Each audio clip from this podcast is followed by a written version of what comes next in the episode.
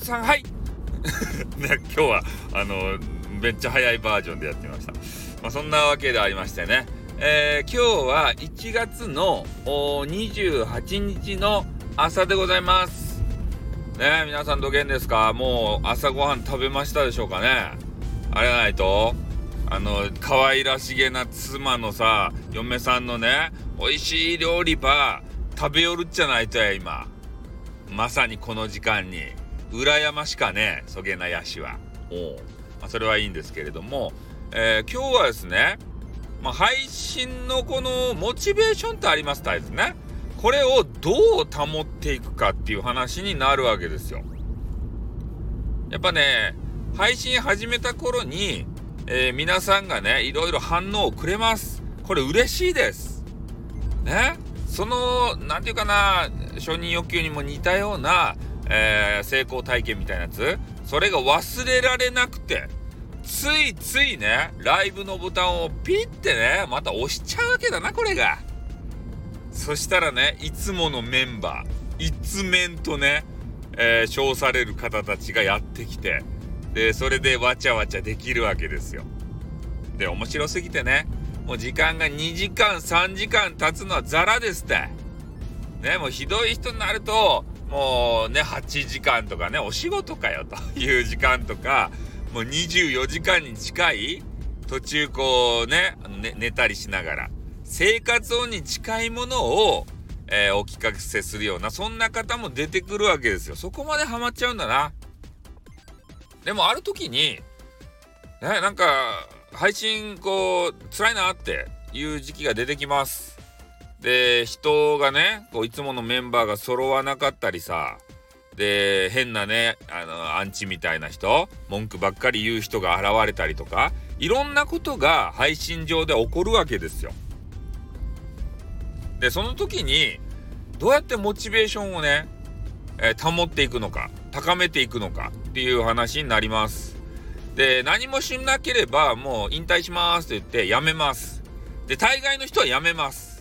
辞めない人は何なんだろうかと。気違いなのかと。いうね話になるわけですけれどもやっぱ配信が心の底から好きになっちゃってやめられない人たち。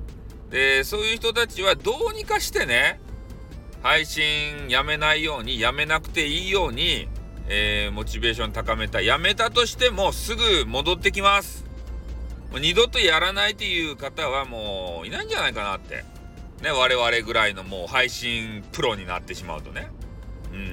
もう配信抜きでは生きていけないわけですよ。なんか知らんけど。極端な話ね。で、どうやってモチベーションを保っていくか。そういう話になるんですけど、えー、それはね、やっぱり、えー、一緒に配信を高め合える仲間、あの、公的種、ライバル、え、そういうあの関係の人をえー、まあ一人でも二人でもいいし、作ることですね。やっぱその人がね、頑張ってるよっていうのを見ると、なんか自分も頑張らんといかんなって。こんなんでいいのかって。ね、ちょっとね、配信天狗になることがあるんですよ。少しうまくいったらね。でも、えそういう場合でもね、そのライバルの、ね、仲間のさ、えー、頑張りを見ることによって、まだまだ自分は足りないなって。ねこういうことが足りないよっていうことを気づかされるわけですよ。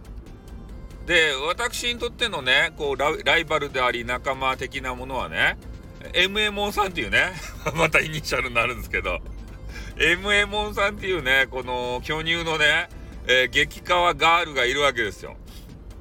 ねまあお子さんいるんですけどその方はね、えー、もう頑張ってるんですよ配信にママ業にねお仕事に、えー、疲れながらも配信をね、毎日ガリガリしてくれると。ね、ありがたい存在なんですよ。